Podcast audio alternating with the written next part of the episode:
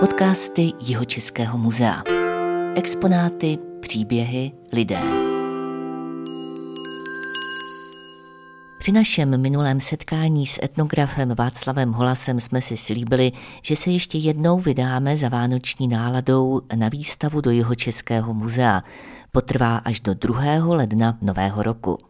Ten už ostatně klepe na dveře a my si taky zaklepeme pro změnu na kurník, abychom učinili zadost jednomu starému lidovému zvyku. A to se budete divit, co se pak stane. Pustíme si také veliký mechanický betlém, povíme si něco o sváteční kuchyni a také o tuhých zimách, které už dneska zažijeme jen výjimečně.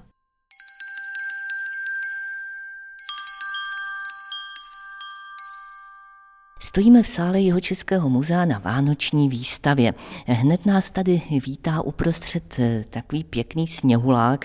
Nevím, jestli letošní zima bude bílá nebo nebude, ale tady v muzeu každopádně bílá je.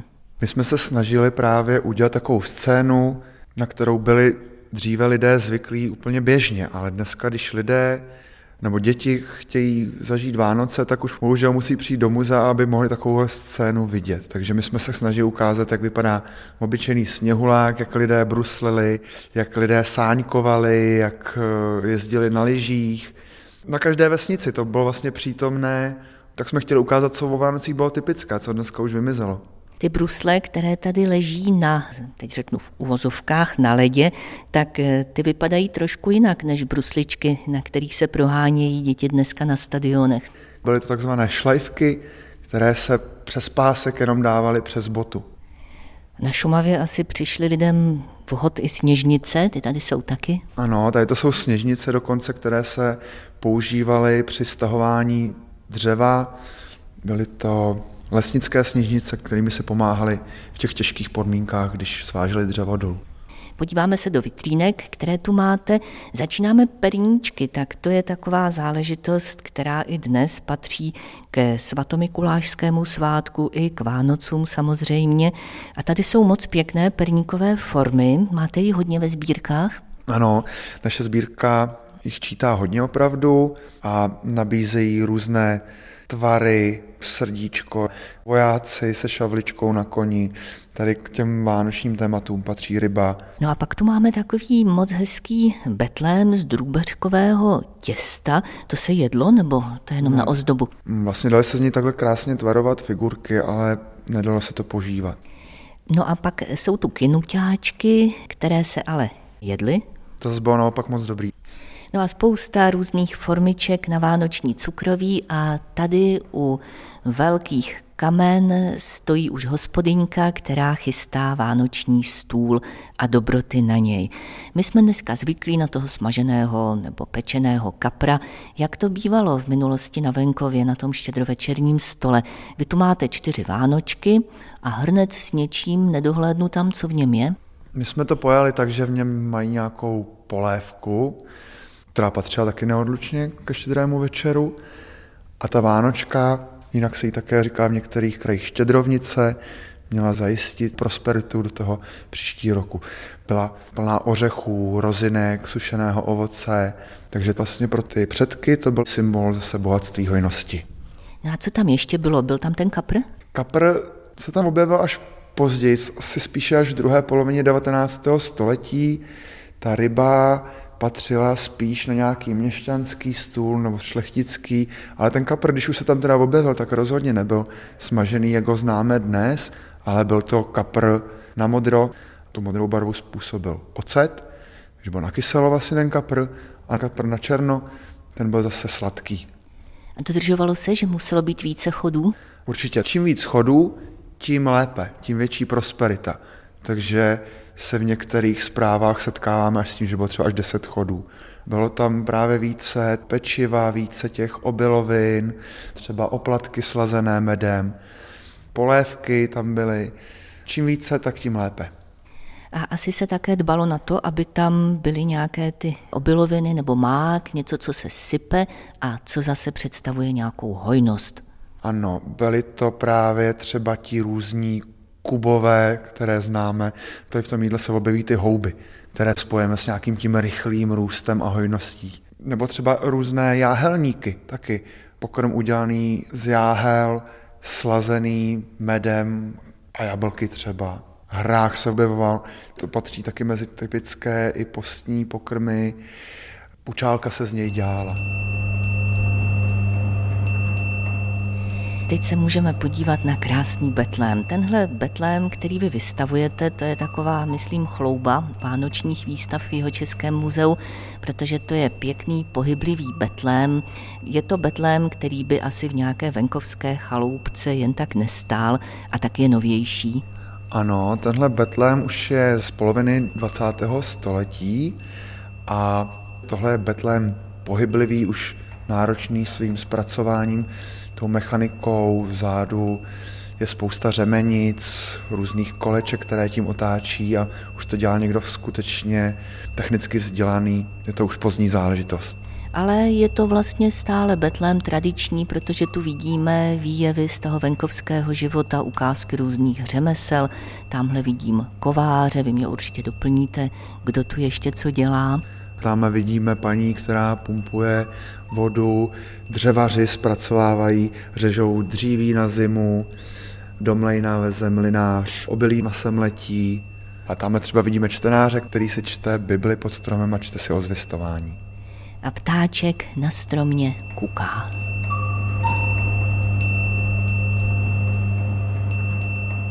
V Jihočeském muzeu ve sbírkách je asi Betlému víc. Vy jste vybrali pro tuhle výstavu ukázky z některých z nich a jsou to vlastně ukázky různých materiálů. Tady je vidět, že Betlém se dá opravdu udělat z let čehos.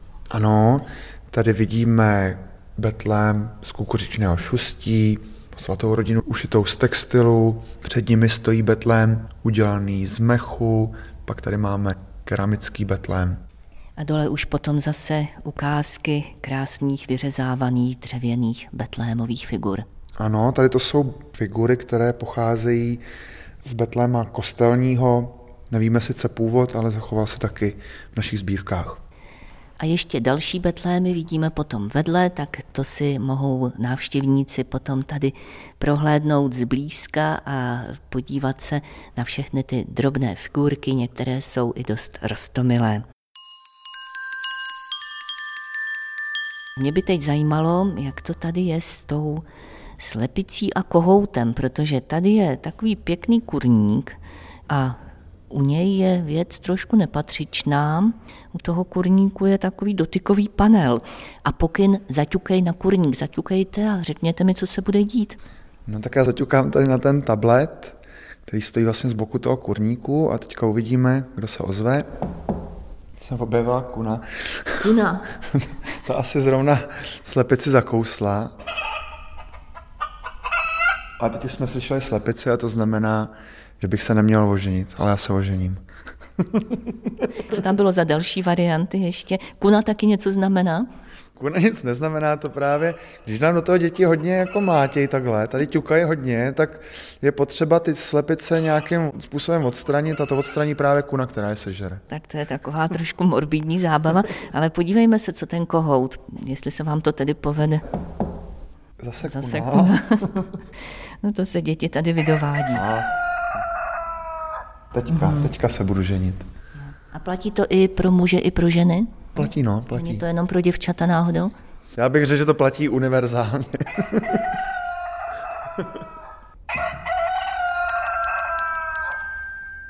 Ladův Betlém, Venigův, tak oba jsou moc hezké a oba asi budou návštěvníci znát.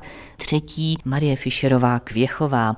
No ale já jsem se chtěla zeptat na to, co máte tady nad tím Betlémem Marie Fischerové Kvěchové, protože to je moc hezké andělské zvonění, staré andělské zvonění, to se myslím taky hodně vrací teď. Andělské zvonění se objevuje teď už jako nový výrobek a tady to tradiční staré, vy máte originál. My máme originál, ale skutečně jsem viděl, že už je možné zakoupit repliky, které vypadají velice podobně těm starým. Škoda, že ho neslyšíme, docela by mě zajímalo, jaký má zvuk. Zvoní moc hezky.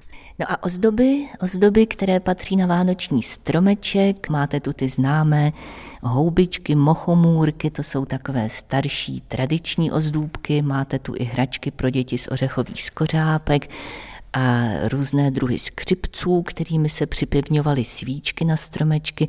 Máte tu takový ukázkový stromeček, na kterém jsou ozdoby z různých období, od těch starých eh, jabloneckých, to jsou takové ty ozdůbky z dutých perlí, až po ty novější foukané koule a pod nimi malý čertík. No a pak tady máme ještě adventní kalendář firmy Orion. Dnes, když si koupí rodiče dětem, když koupí adventní kalendář, tak z něj vylupují čokolády, ale tady ten kalendář z 30.